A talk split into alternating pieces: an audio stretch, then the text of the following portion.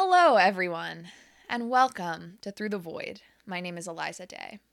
This is my third time attempting to record this podcast because I keep overthinking the whole thing. Um, and I don't want to do that. I don't want this to be.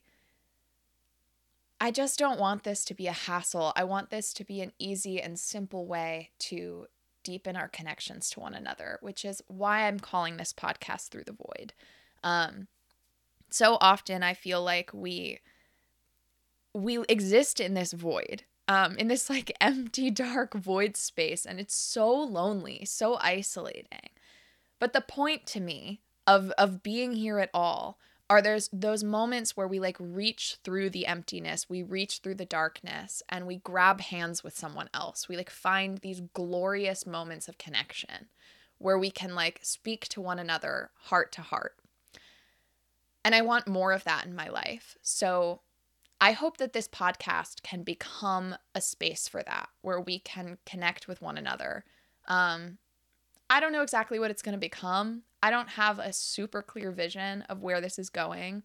I know that I want to share myself more deeply um, and with maybe some more nuance and some more context. And in the future, I hope to have guests on the podcast, um, people who are visionary thinkers, people who really inspire me, who make me excited about the future of our world. Um, people who like think deeply, you know, people who get it. um, and I also hope that maybe you guys will want to engage, um, whether you want to like write in, write letters, um, be guests yourselves. I don't know. I don't really know what this is going to become but I just wanted a way to connect more. Um, and I know a lot of you probably connect with me on TikTok, but it's such a limited format like three minutes. There's no context to anything. You can't even get into the nuance of anything.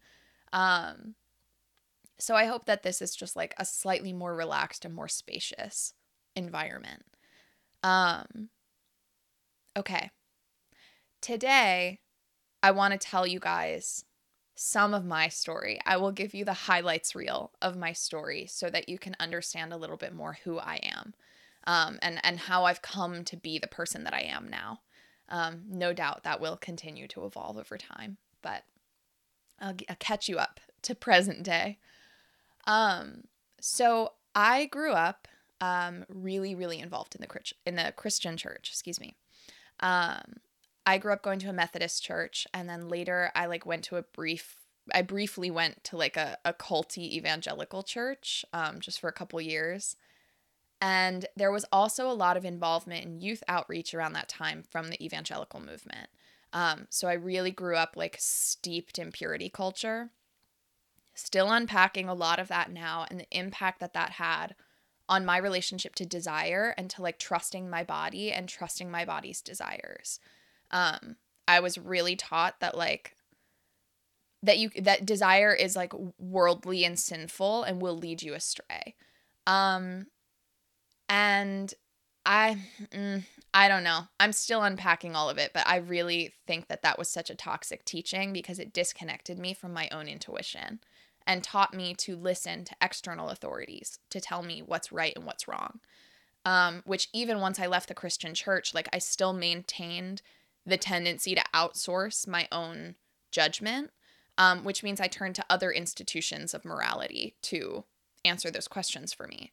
Um, anyway, I think we might do a separate episode, like entirely about religious deconstruction, because I think a lot of you who've been attracted to me are also going through that or have been going through that. Um, and I would like to maybe connect more deeply over that. Um, but anyway, when I was young, Christianity was actually really like good for me. It was really supportive because it it kept me connected to my sense of spirituality and I would go to sleep every night feeling like I was a part of something much bigger than myself and really with a sense of like wonder and magic and mystery for the world. But as I got a little older between church dogma and like school and things like that, my conditioning started to sort of seep in. Um and things just became more and more dogmatic. Like I said, I got more involved in the youth stuff, so it was more about like purity and like you should only have Christian friends and like don't get led astray by the devil and just a whole lot of fear programming that um that really didn't sit right with me. Um again, we'll get into we'll get into it in more detail another time. Um, but the thing that really fully broke me out of that was that I am the youngest of three queer daughters. So when I was in middle school, my oldest sister came out. A couple years after that, my middle sister came out, and then two or three years after that, I came out. Um, by the time I came out, my parents just kind of laughed at me because I think they were just like, I don't, I don't know what we did at this point. Like, I, this is beyond our our understanding or our control. um, and I really like my family doesn't answer the nature versus nurture question because it could be either, you know what I mean, or both, I guess. Um, it doesn't really matter. But in any case, um, that was something that really pulled us away from the church. And like, I can't really speak to anyone else in my family's experience of all of that. I can only really speak to my own. Um, but I definitely felt like I felt like it was like a shameful thing and like it wasn't going to be accepted amongst our church community. So it was something we had to just like hide and pull away from them and like not tell anybody.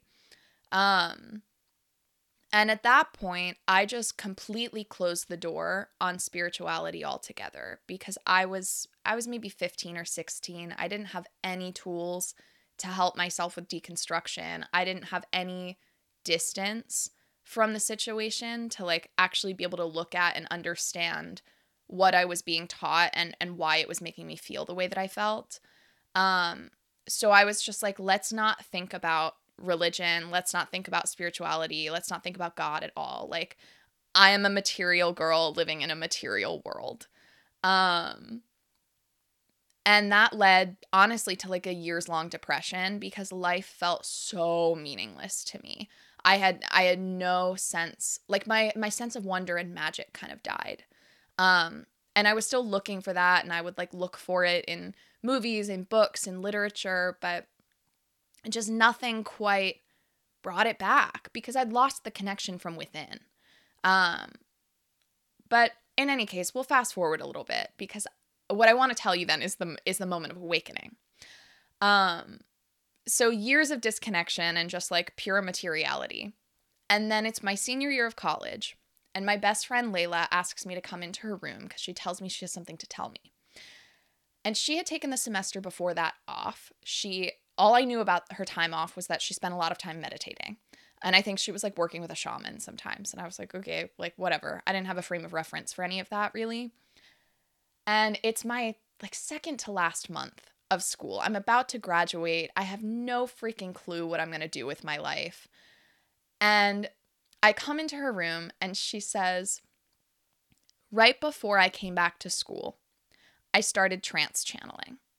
And I had, again, no frame of reference for this, so I didn't know what she was talking about. Um, if you don't know what trance channeling is, it's essentially you go into a really deep state of meditation and allow your conscious mind to sort of take a back seat and then you allow other energies or consciousnesses to channel through you um, to essentially like use your your voice to communicate um it sounds really wacky it sounds really out there but it's a real thing um and she was like i started trance channeling extraterrestrial consciousnesses i had never in my life in any seriousness thought about extraterrestrials. Like I I had thought about God.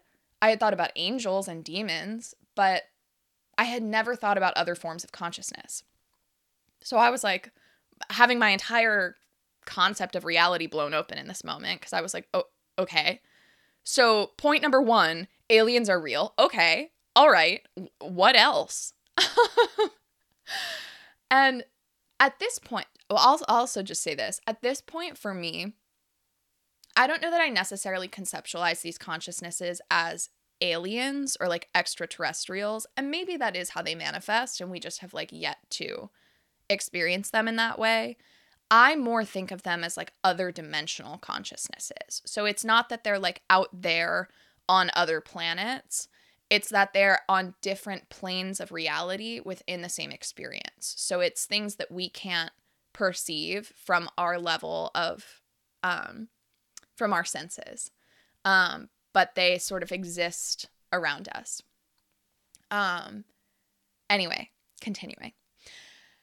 So she tells me that she started channeling extraterrestrial consciousnesses and she says, I had a dream last night and they want to talk to you. Would you like to talk to them? And I was like, um, yeah, obviously I would. Let's do it right now. So I sit across from her and I watch as she does some deep breathing and she slowly, her breathing slows down and, and sinks into a deeper meditation. And then I watch her kind of like drop into it. And then her breathing starts to speed up a little bit. And her body starts to twitch, and her head turns to the side a couple of times. And then she takes a deep breath, and this like bright, wide smile comes across her face. And she says, Greetings. We are the ninth dimensional Pleiadians. And I I wish I had recorded this session because I don't remember consciously much of what was said. It was the most intense energy transmission of my entire life. The entire room was filled with more light than my eyes could perceive. It kind of felt like um, if you ever go outside on a really bright day or like in the winter when there's like snow all over the ground and then you come inside and you're snowblind. It's like you your eyes are having a lot of trouble adjusting to the darkness and there's all this kind of phantom light that you're still seeing. It was like that. So it was like there's all this light that wasn't really physically there, but it was like really present in my eyes. So it was hard to kind of focus on anything at all. I was just like stunned. Um I don't remember what they said to me. Um I don't think it really was so much about the information that was exchanged. I think that the point of that encounter was more the energy transmission because that was my moment of awakening. And I I could not go back from that. And I was like it was a full body activation. Um and it's like it, that was the moment where like I was like in a dark room and someone finally turned the lights on. You know what I mean? And I was like, "Oh, oh my god." I know where I am now. I understand like I remember who I am. Um I know that I also spoke during that transmission to the a, a collective of hybrid children. Um again, I don't remember much of what they said. I know that they said they work with me in my dream state and when I move my body around a lot or when I have the urge to do that. Um but yeah, I don't remember much else of what they said. But I left that night lit up again for the first time in years, in years, because I left and I was like, the world is so much more than what I can perceive with my physical senses. There is magic, magic is real. There are like wonderful, incredible, mysterious things. There's more meaning than just whatever the day to day material stuff is. Like, there is so much more going on here. And that, like, that made me excited to be alive again. And so I left and I I told two friends at the time who were actually fairly receptive to it. I don't think they really understood what I was saying, but they were like that's crazy and wild. Um and at the very least they were impressed by the level of like excitement and energy coming out of me. I later told my family about it and they more or less said I was crazy and my friend was also crazy. Um so I went back into the spiritual closet for a long time. Um actually I haven't really told this story again until now. Um just because it's so out there that people are like that uh, people can't handle it. And they're like I don't believe that that happened to you because that would change my concept of reality. And it's like you don't have to believe me if you don't want to. I'm just purely telling you what my experience was. Um and in terms of like engaging with energies like that, I don't I don't necessarily, at least eh, in any capacity of my conscious awareness, I don't necessarily engage with those energies um, on a day to day basis. I'm sure that I do on like a subconscious level, um, but it's not part of my daily experience. I've only ever really engaged with them when I've been channeling with Layla. Um, who, if you guys are interested in her work, she is at Light with Layla on Instagram. Um, and she has I think she might still do one on one sessions. I don't know if she does, but she has some like channeled webinar series that are really great. And they were also a big part of my journey. Um, so she's someone who I I really will always um I will always recommend her because I trust her so deeply. Um and I trust all of the information that she brings in that it's really of like the highest integrity integrity. But um anyway, so that happened and my life was like just not the same after that. But it took me a while to integrate a lot of that information or or that understanding of the world. Um so I graduated college. I like chaotically ran off with someone that I had just started dating. Um, I like moved to Atlanta for a little bit, which I, I never would have moved there if it weren't for this person. And then that ended in a really chaotic breakup. And I went deep, deep, deep, deep, deep into depression. Um, which to add into that, also in the midst of this depressive episode, about halfway through, I was like, I had been on antidepressants for a little over a year. And I was like, I don't need these anymore. I don't want these. I don't like being on them. So I just stopped taking them cold turkey. Um, if you are ever on a mood altering medication and you want to get off it, absolutely look into doing that. But please, please do it under medical supervision and like do it with intention and do it carefully because that stuff is daily impacting your brain chemistry. And if you just stop taking it, your brain has to like do a hard reset. So I was already in a depressive episode, and then I just like plummeted myself way, way down. For like another two or three months, I was like, I was so depressed also because I was in withdrawal from the medication. To the degree that in March, this was March of 2019, and so the that channeling session, that like awakening channeling session had happened in maybe April or May of 2018. And so we're uh, roughly a year later, March 2019, and I was so depressed that I scared myself. And I I was at a breaking point where I was like something either needs to change and I need to actually like really seriously change some things about my life to crawl out of this space or I can't be here. And it I that really scared me. And I I called my mom crying and I was like I don't want to be here and I don't know what to do with that information. Like I need help. Um so I started seeing a dance therapist for a little bit, which was really helpful to me. I only saw her maybe for like 4 or 5 months at that time. And then I decided to go to massage school. Um like I said I'd graduated college and I I was an artist, I was an actor, and like all I really wanted to do was act, but I did not know how to do that whole journey. Um and if you're someone who's like walked the path of the like struggling actor doing the auditions every day, like I have so much respect for you. That is brutal. Um and I couldn't handle it and I was like if I'm going to act, that's not my pathway in. Um and maybe I'm not going to do it at all. I just simply don't know. Um but I was like, I need, I can't just get like a survival job. And I, I had had survival jobs at this point and they just drained me. I was like, whatever I do with my time, it needs to be something that is meaningful, um, that has an impact, and preferably something that I do with my hands. Um, and I had already been interested in massage because when I was growing up, my mom had chronic pain. So I had massaged her a lot when I was a kid. And it was something that I enjoyed doing. And I had actually thought about doing it right after high school, but I got really urged to go to college, so I did that instead. Um, but now, a year after college, I was like, I guess I'm going to go to massage school now.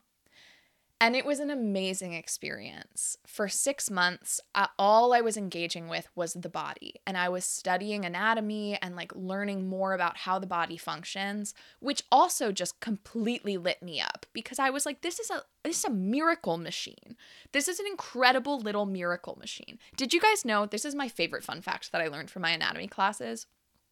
That your bones are like constantly being regenerated. So, right now, there are actively little cells running through your bones that are like eating up little weak spots. And then these other cells come through and rebuild it. And I thought prior to that, I had been, I, I thought that I had been taught, and maybe I just misunderstood, that like your bones are your bones and your bones won't do anything but deteriorate. And other cells in your body regenerate, but your bones are your bones. Um, not true. Not true. Your bones are constantly changing. And so it also really awakened me to that idea that, like, I had read this before, but that, like, every seven years, every cell in your body has been replaced. And I was like, that's so cool. Like, the body is this evolving thing. It's every day you wake up and it's different than it was the day before. And it's just this, like, incredibly complex, interconnected, like, miracle machine. Anyway, could talk about it for hours. So that was amazing and just like really exciting to me. And then I was learning a lot about how the body stores trauma and how, especially like within the soft tissues of the body, that we store all of this unprocessed emotion. Now, there's not a lot of like scientific research into that because I don't think that we know how to measure that yet.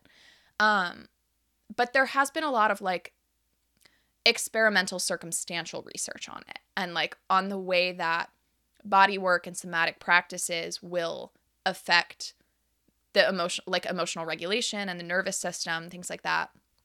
But from my personal experience first of all uh, my body changed entirely within those six months because i was receiving massage at least three times a week um, every part of my body by the by the end of it.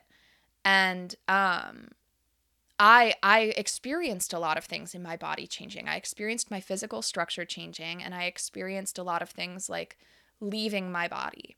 So, one of my favorite parts of massage is and it, this is like what I'm chasing when I'm in a session is something called an emotional release. And what happens is usually in a place where someone's holding a lot of chronic pain or chronic tension, if we work on it long enough, to achieve muscular release, a lot of times that person will also experience an emotional release. They'll start laughing or they'll start crying on the table. And sometimes they have an awareness of like a memory will surface and it will it'll be very tied to that. Or um sometimes an emotion like they'll really they'll really feel the feeling of it.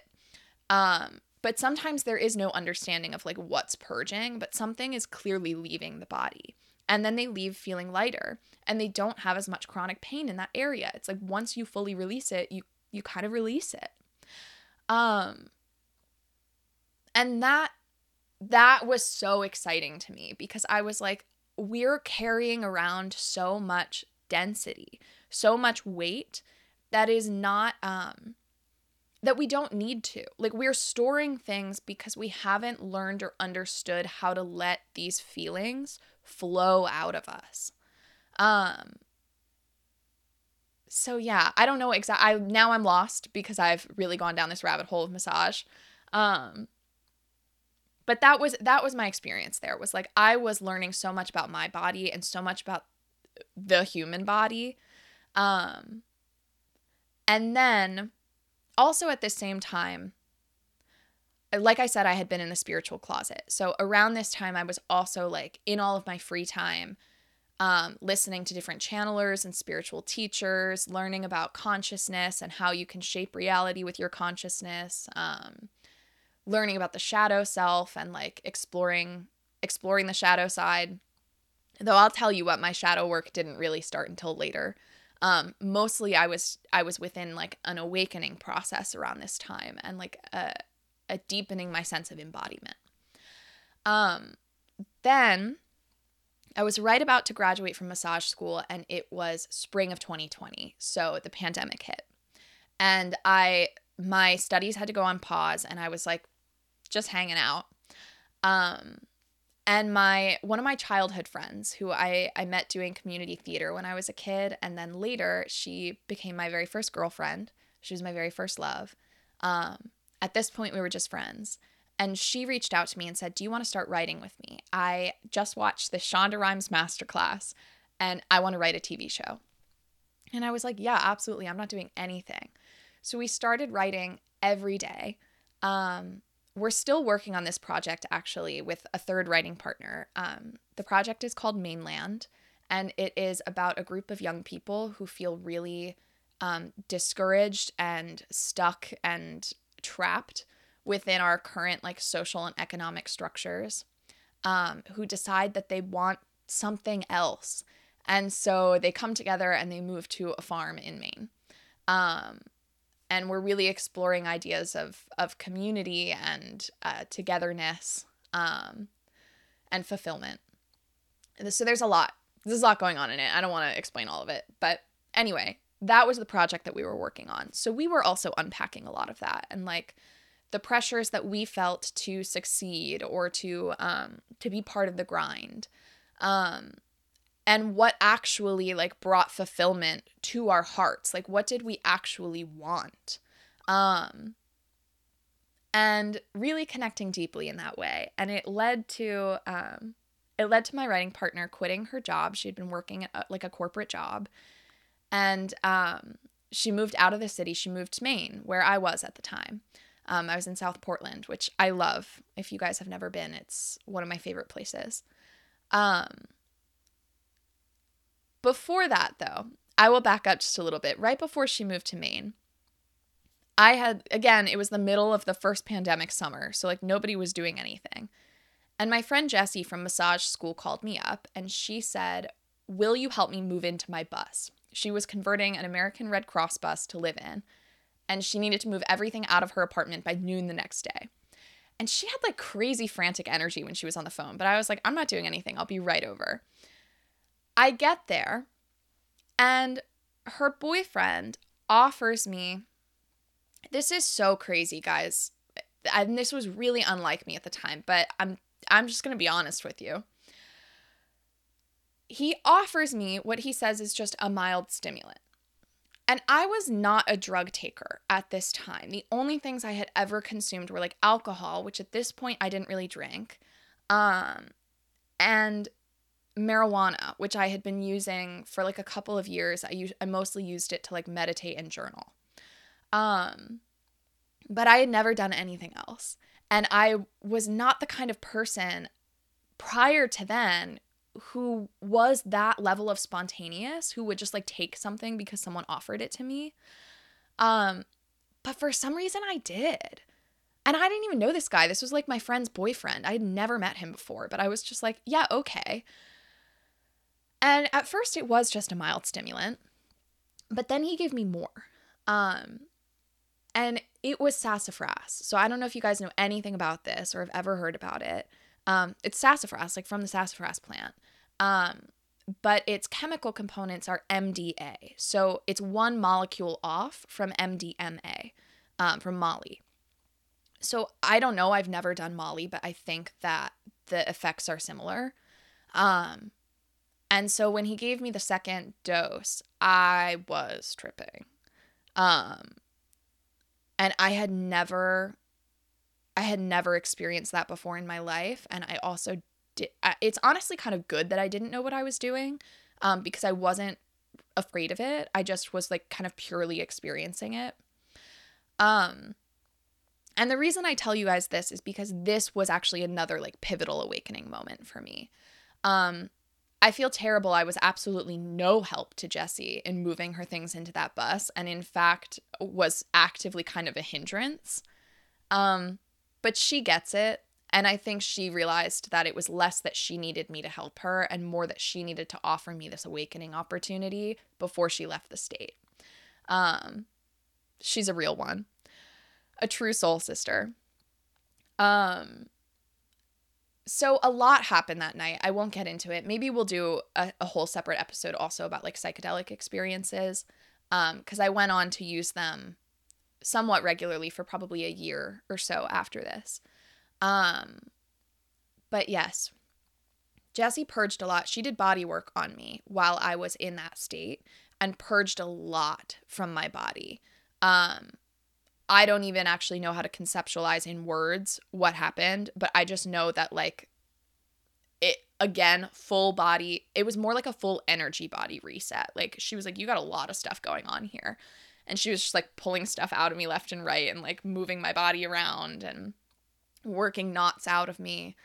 Um, God bless this woman, truly. But the moment that stood out to me the most from this experience was we had gone on a walk and I was sitting on a, a little South Portland park swing. And Jessie guided me into doing a mudra, um, the forefinger to thumb. And she was like, take a deep breath, close your eyes, and feel the golden thread stretching between your fingers. Feel how it stretches out through all of time. And she said, We have always been here. And I like I it was so tangible. I really did feel this like single golden thread weaving through every experience, through all of time. It was like the web of interconnection. And like the single piece of it that I'm holding right now in this moment. And so that for me was my moment of awakening to like lineage. Um that channeling session with Layla was an awakening to higher levels of consciousness and um the idea that there's more to life than we can see.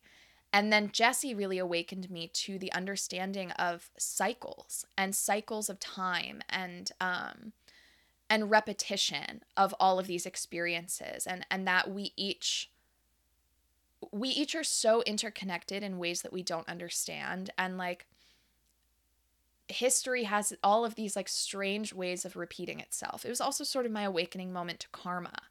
Um that I I guess I've never really unpacked it or like put it into words, but it just it was a feeling. It was a sense that I had that once I felt it, I I was tapped in. I got it. Um so that was that experience. Absolutely drained me. I feel terrible. I did not help her move. Um in fact, I like puked on her carpet. Um ugh.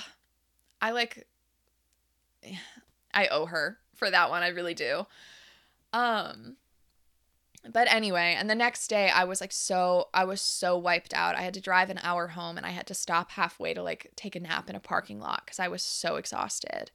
Um but it was it was an experience that I needed. And after that, my writing partner moved to Maine. We started writing together every day in person. Um, and spending a lot of time we, we would go to the beach a lot and we were spending a lot of time with the ocean um, and I don't know in exactly what order these things happened. Um, our connection was growing a lot deeper. We were like, I was falling in love with her again. And I was like, this is bad news because she was engaged at the time. Um, and I was supposed to be in the wedding. Um, and I thought, well, I'll just keep this to myself forever. Um, but as time wore on i was like mm, this is deeply painful for me and i don't i actually don't know if i can keep doing this for much longer but like i said i don't know exactly in what order this happened. Um we also that month august 2020 dropped acid together.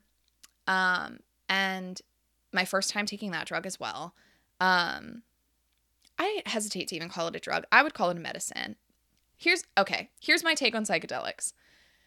It depends how you use them. Like it could be a drug or it can be a medicine, and it depends on how you are using it, how intentionally you are using it.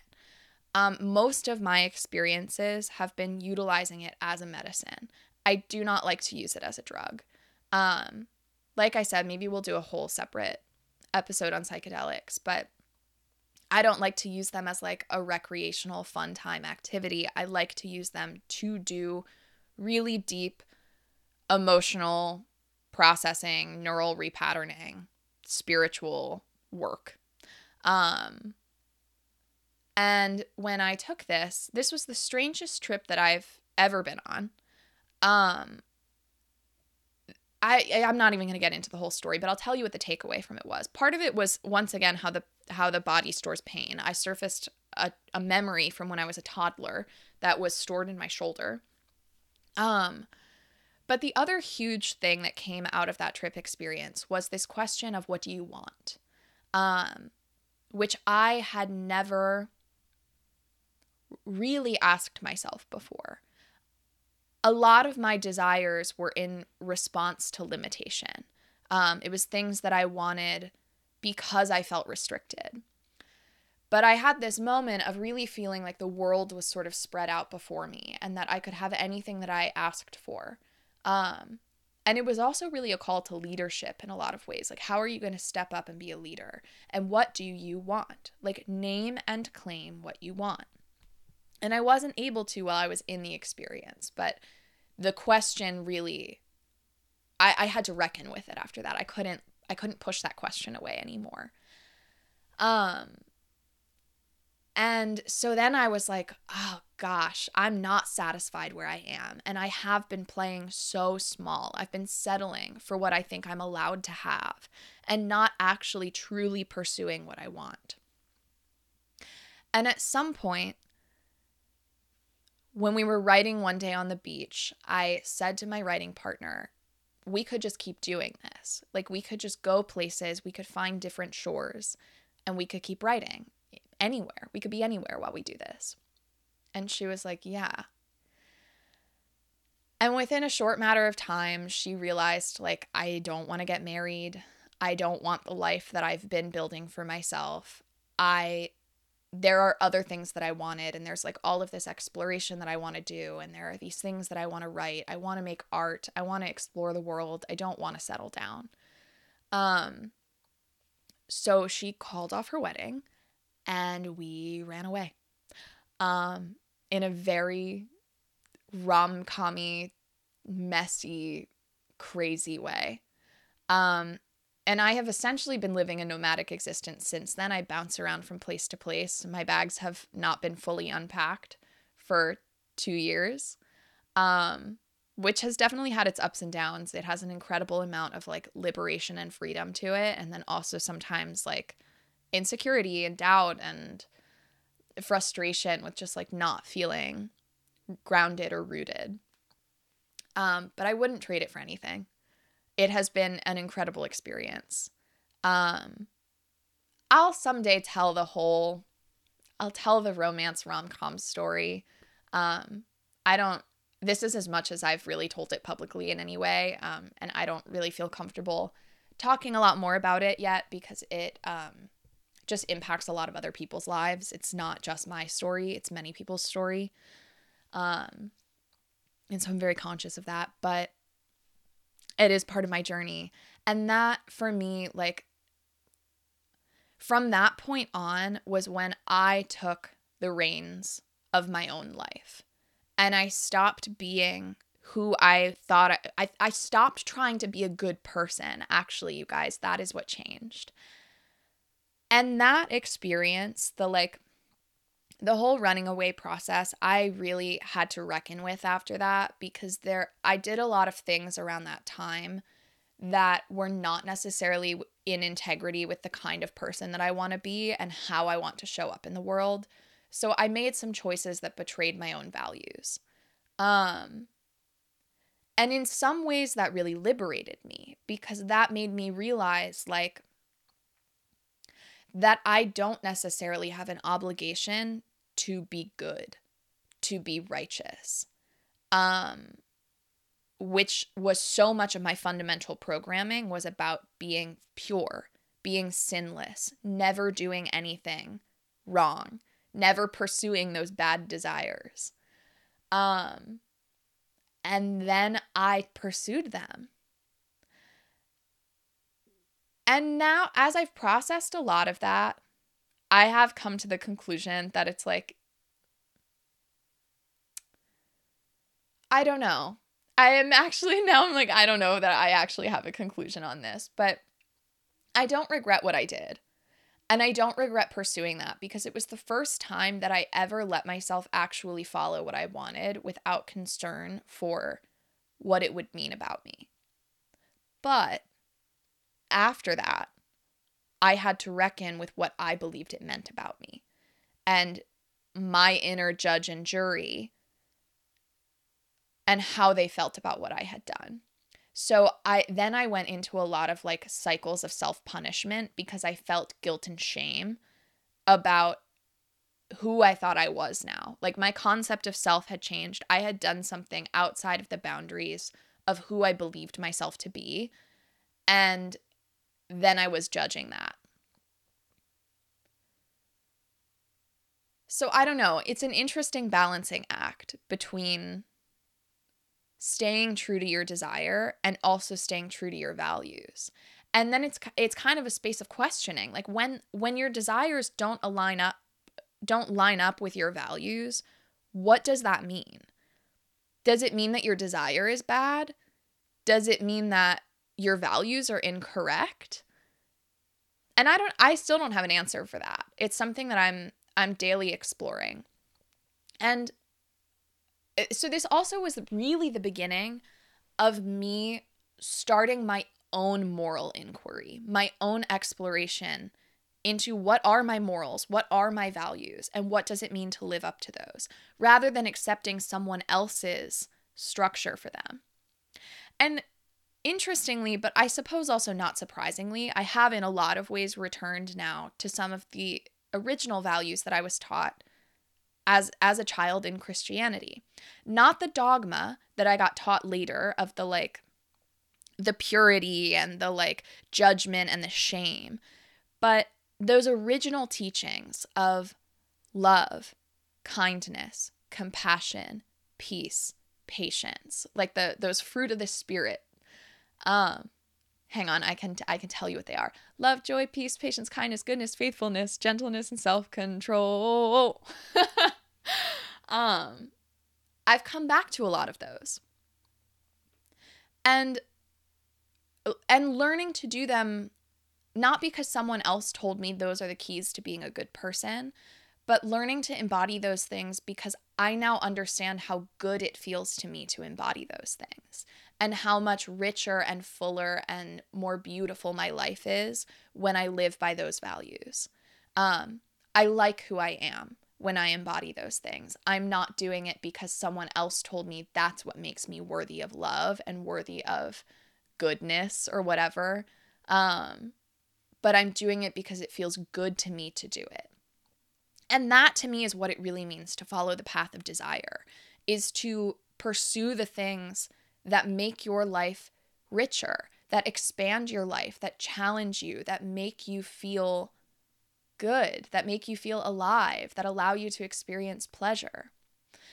And when we experience desire for things that are harmful to us, that's a space of inquiry why why do I desire things that hurt me? Um, where is that coming from within me? And it's not a judgment of it. It's not saying that it's wrong to want those things, but that is a space of of self-inquiry. That's something to learn about yourself. Anyway, as I said, like this is a continued path of exploration, so I don't necessarily have conclusions, but I have a lot of questions. Um, so, in terms of the story, September 2020, I ran away. Um, I left a wake of destruction in my path. um, and then we have been exploring ever since. So I've come back to Pennsylvania a lot, which is where I'm originally from, um, and reconnected with family here. And we went to Texas for a while and continued to write mainland with um, with our third writing partner Nicole. And um, then I ended up in Florida for a little bit, living in like a gated golf club community, which was crazy. We started another TV show there about that experience. Um, that one's only half formed, but I am obsessed with it. Um, a little bit kind of like a me version of Desperate Housewives. So it's like a little bit deeper, um, but it's like a murder mystery um, exploration of like WASP culture. Um, and then I ended up in New York. Um, I ended up in New York first because we were working on a project with two other writing partners. Um, we actually ended up making a web series, four episodes in one month. Um, totally like we wrote it, we we uh, produced it and we sent it out within six weeks. Um, which, if you've never done anything like that, like that's kind of a feat in and of itself. It was so much work, um, like long days every day, but it was so rewarding. And the most exciting part about that to me was the realization that um, we could do it ourselves. I had been sitting around for so long waiting for permission, waiting for someone to show up who had more money, more connections, more authority to be like, now you are allowed to be an artist and here is your opportunity to do it. And instead, we were just like, why don't we just use the tools that we already have to make the things that we want to make? And maybe it's not as well executed as it could be if we had more money and more resources and more people, but at least it will be made. And so really getting to make something from start to finish was like such a an empowering experience to me.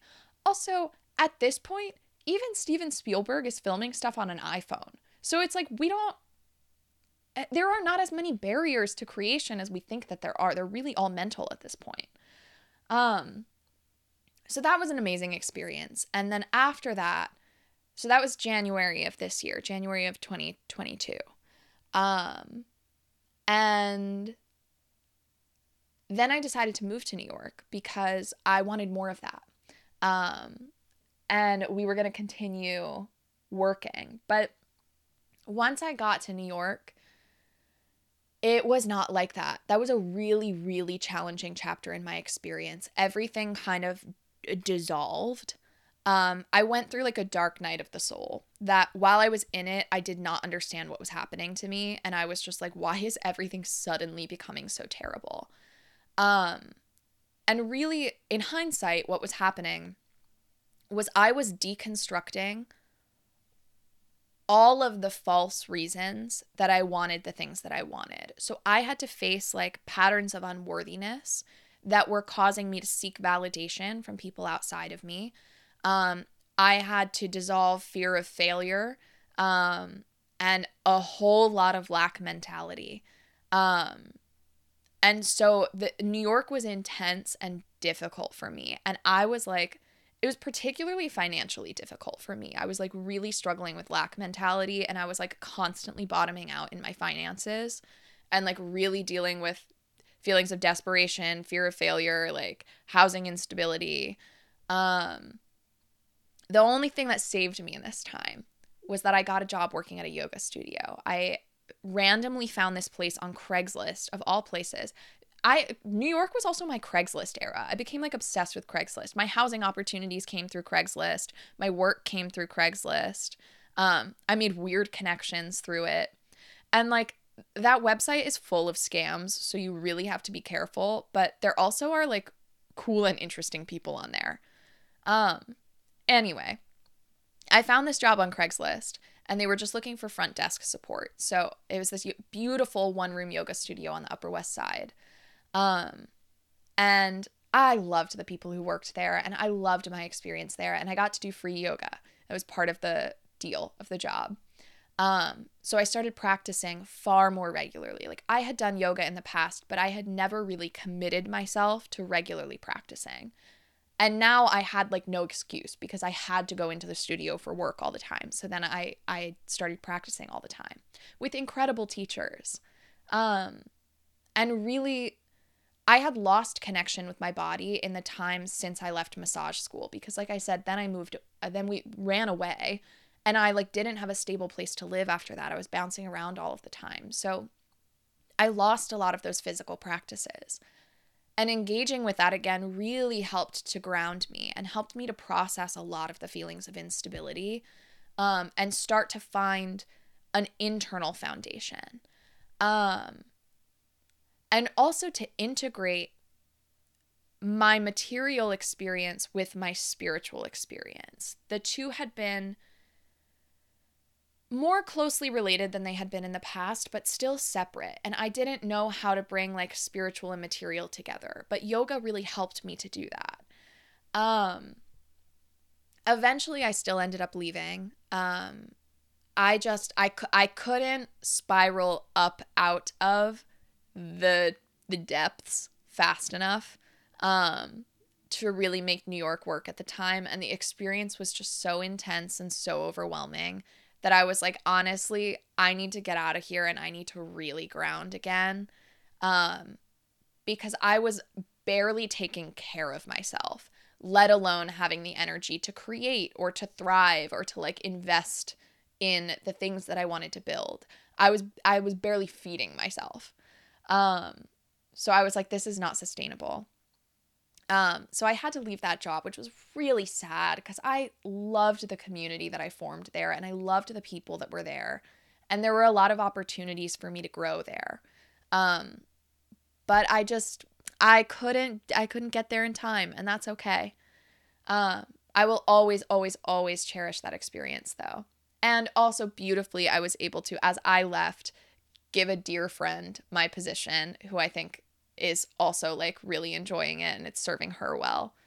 Um so yes. Um then I ended up back in Pennsylvania for a little bit. That's where I am right now.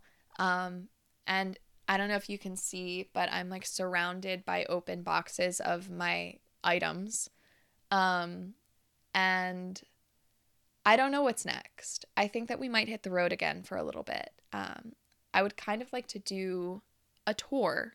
Um, I would like to meet some of you also. I guess this is maybe the first time I'm publicly setting that intention, but these tenuous digital connections are really great.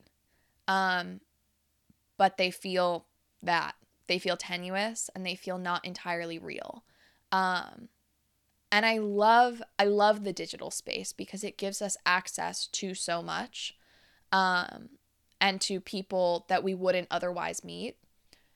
But I don't think that these connections can be that impactful unless we bring them into material.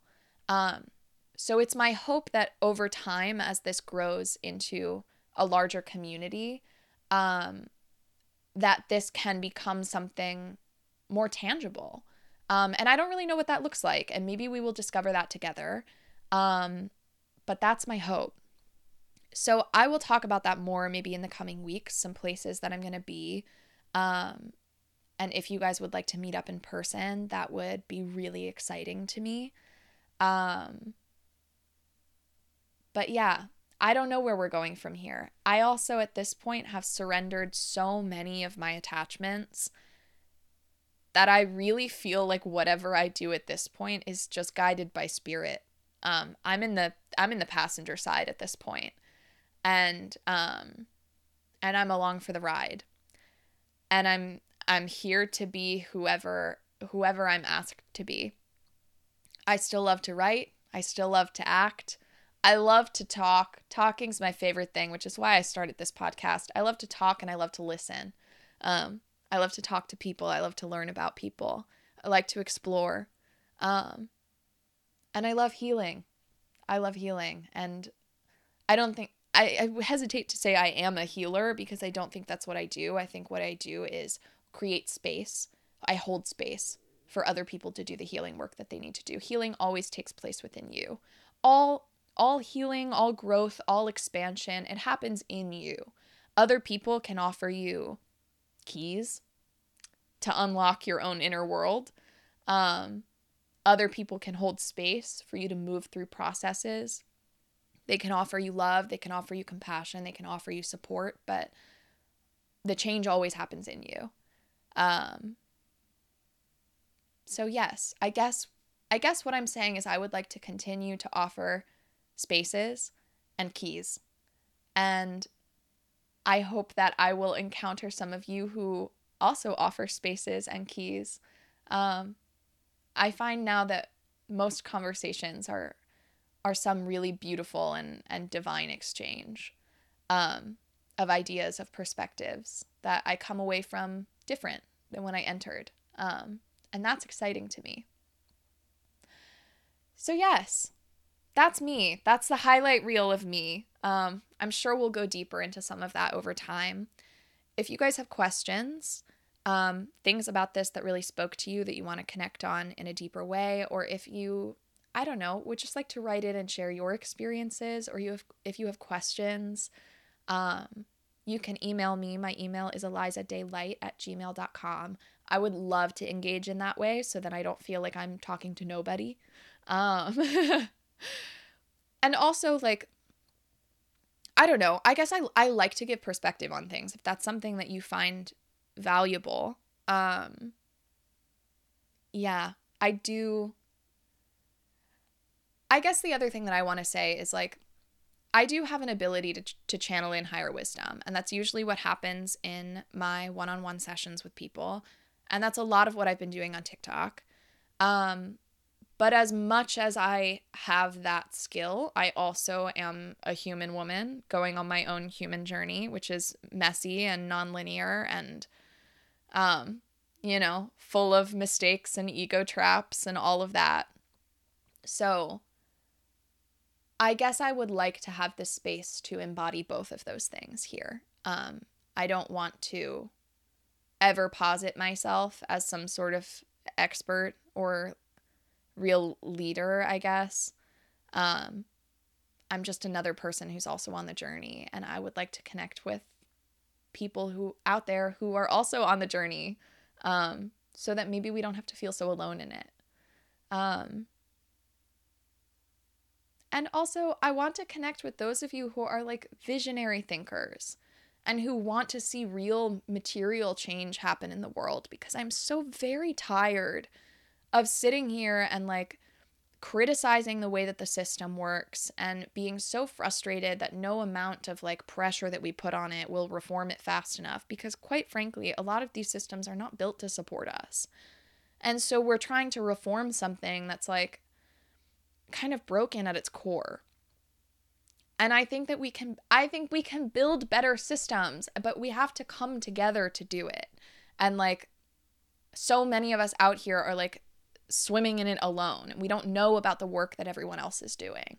Um so I hope that we can start to exchange ideas more and build a real a real grassroots network of people who have the same visions or aligned visions for the future so that we could work together um, to make these things a reality because we are stronger when we are together. Um, what's that old? It's this image, it's this.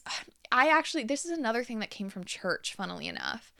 Um, it was this idea of like a snowflake like we're each a snowflake and one snowflake on it on its own does nothing, it just melts. But a million snowflakes form a snowbank that stops traffic. Um, and so maybe we can collect a million snowflakes and maybe we can make a really big impact. Um, that's my big, big vision. But we'll see where it goes. I don't know. I'm, like I said, I'm not in the driver's seat, I'm just along for the ride. And if this reaches even one of you out there, that would be enough for me. Um, all right. This has been the very first episode of Through the Void. Um, my name is Eliza Day, and I'll see you next time.